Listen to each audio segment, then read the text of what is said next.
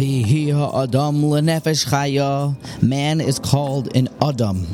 Adam because he has been fashioned from the ground. Adama, which means ground.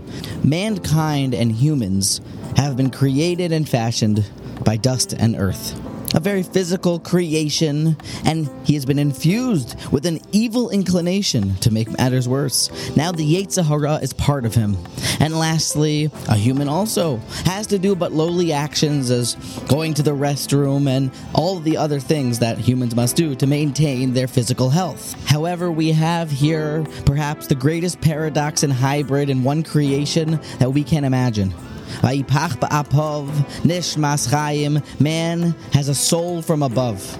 Toimer Devora, the great Rav Moshe Cordovero, Zecher Tzadik Livracha, tells us that Adam not only means Adama, like ground, but Adameh, I will be compared to. For man is compared to God.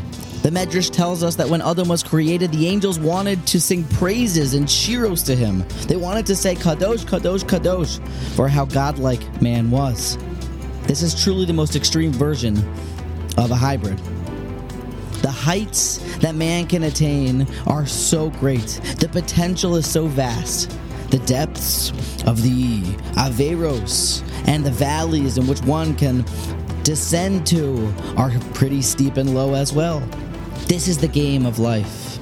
The ultimate paradox, the choices, the decisions, the ability to rise to the greatest of heights, to be even worthy of praise of angels, but at the same time to be the lowliest of all creatures, and even lower than animals if proper choices aren't made. This is the game of life. Now it's your move.